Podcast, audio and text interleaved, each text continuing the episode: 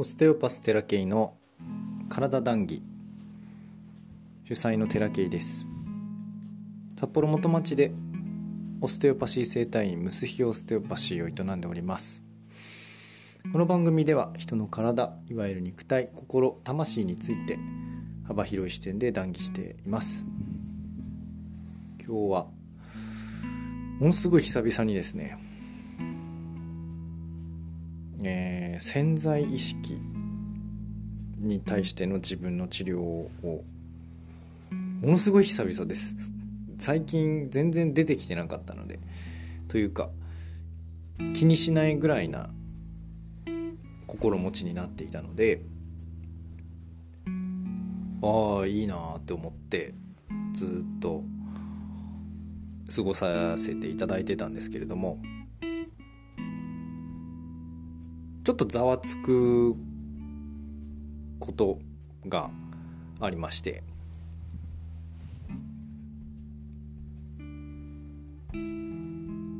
自分で調べてみたんですね。で昔からこの症状というかは本当にちっちゃい頃も物心ついた時からもうすでにあったことなんですけど何かミスをしたりとか怒られたりだとか怒られそうになるかもしれないようなコミュニケーションとか相手がちょっと嫌な素振りを見せる。とか。まあ相手の反応がね自分の体をですね相手の反応を見た時に見たり聞いたりした時に自分の体の中がすごくひんやりするとかざわーってすごく嫌な感覚が走るんです冷や水を浴びせかけられたっていう言葉がありますけどああいうその内側からヒヤッとするようなざわつき感っていうのが昔からあるんですね。で僕がどこかでお話ししたかもしれないんですけれども名古屋の空港で中部国際空港に行かなければいけなかったのに名古屋空港に行ってしまって時間もギリギリでその名古屋空港に自分が乗る飛行機がないということに気づいた瞬間にさーってこう冷たいものが中体の中を走るような感覚。あれはきっと自律神経系の反応だとは思うんですけれどもそれが起こったんですね。で結果として空港に間に合って、えー、札幌に着いてあ千歳新千歳空港に着いて着いた直後にお腹下したんですけど、まあ、そういう体のね体と心の反応というか心の反応が体に現れるっていうことをお伝えしたと思うんですがとにかくそのすごく不快な不快なこう心持ちと不安感恐怖感のような心持ちと感覚的にあの冷たいものが中を走るようなきっとね同じことを感じる人がいるんじゃないかなと思うんです。感じたことがある人がいるんじゃないかなって。強靭なメンタルを持ってる人ですらきっと一度か二度はこの恐怖のようなものを感じたことがあるんじゃないかなとは思うんですけれども潜在意識に対しての治療法っていうのはいくつかありますが僕はオステオパシーユニバーサルオステオパシーを学んでユニバーサルオステオパシーで潜在意識の解放する技術というものはあるのでその技術を採用させていただいてます。ものすごい早いのでものすごい早いしパワフルなので結構すぐ結果が現れるんですけどその今回治療自分で治療をした時もすごくこう体全体がビリビリビリビリしてたんですけどそれがさーって抜けてって今は落ち着いてます。まだ若干なんか残ってる感じもあるのでまだ探る必要があるのかもしれないんですけどそのキーワードが何だったかって言ったら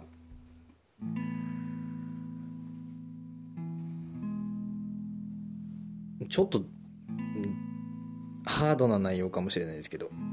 僕は僕自身が死ぬ時には穏やかに死ねないっていうのが体の中に入ってたんですよ。どういう過程でそういう風な探りを見つけたかって言ったらこれはシータヒーリングの方法ではあるんですけれどもなんでなんでって聞いてったんですね。もうとにかく恐怖なんですよ。怖いんです。その瞬間って。怖い。なんで怖いかって言ったら死ぬのが怖い。だったんです。まず。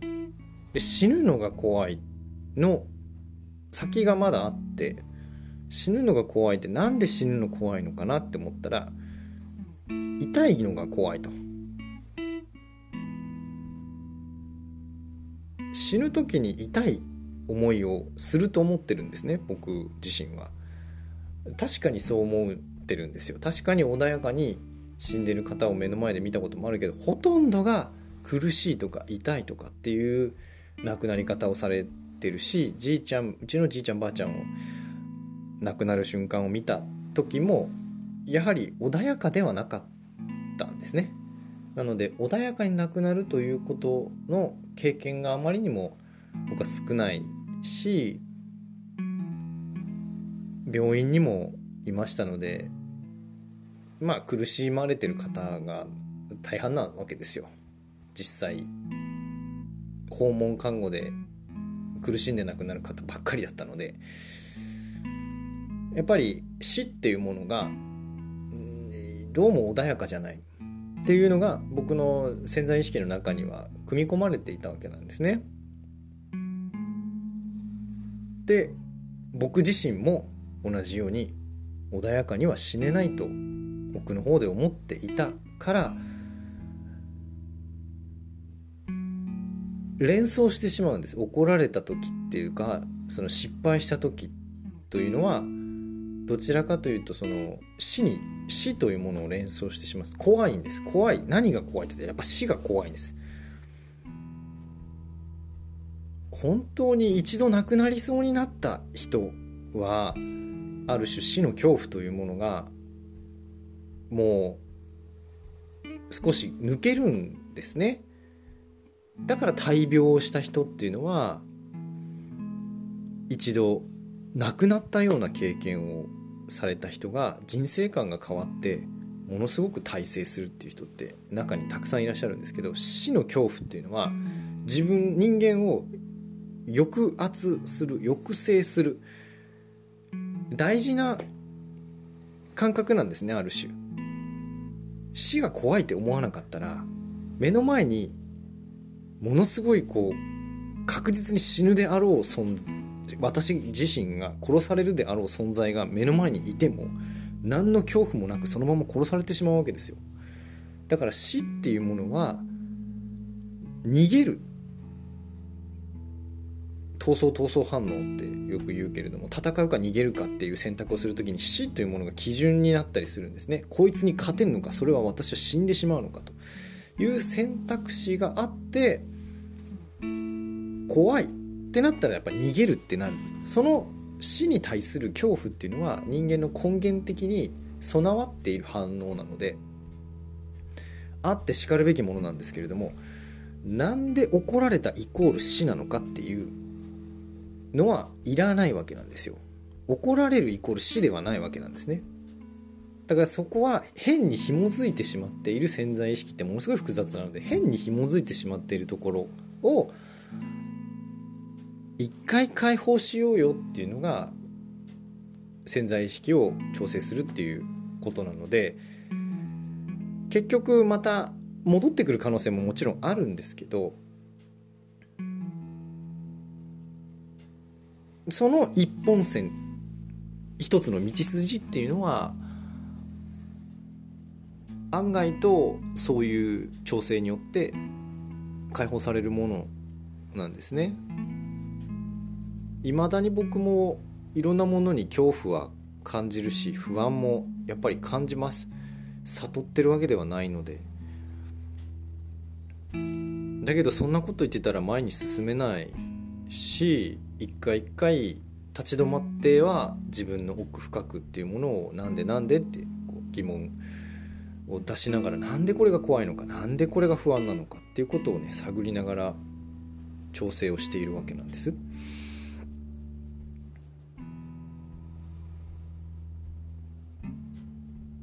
久々にねこういう感覚になったのでちょっと話をしたいなと思って今日は録音をしてますけれども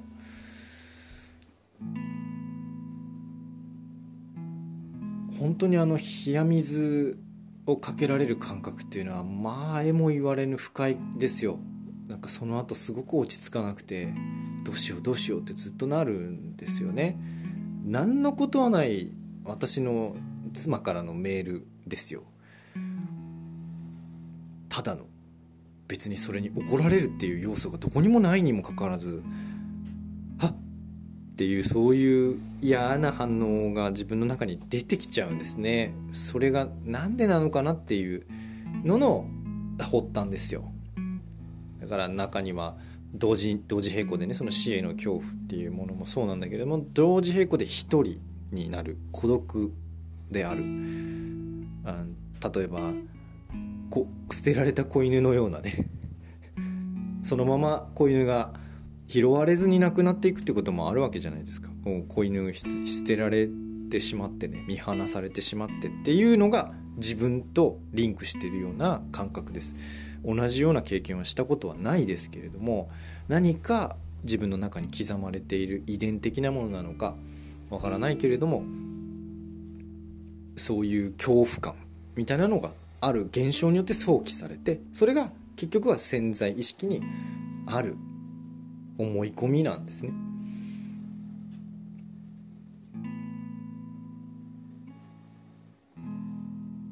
結局のところ現実世界を一歩一歩推し進めていかなければ簡単に現実って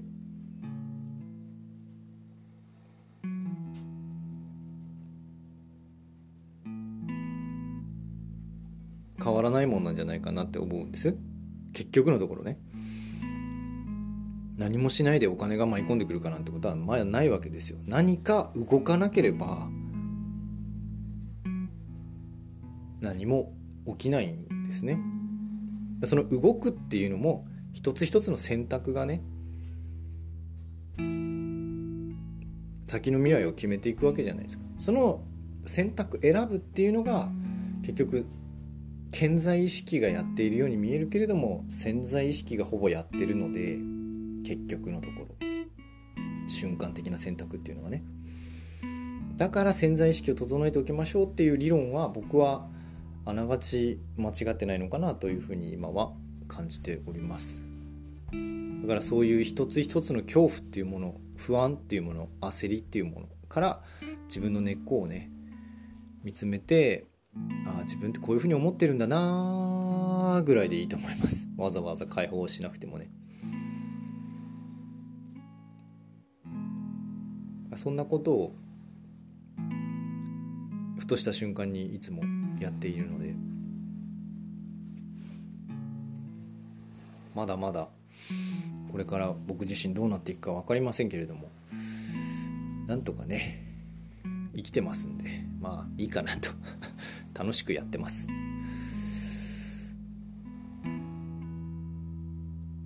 はい。今日の談義はここまでです。ご視聴ありがとうございました。毎週月曜木曜に配信をしておりますのでお時間ある時に是非お聴きください。またね。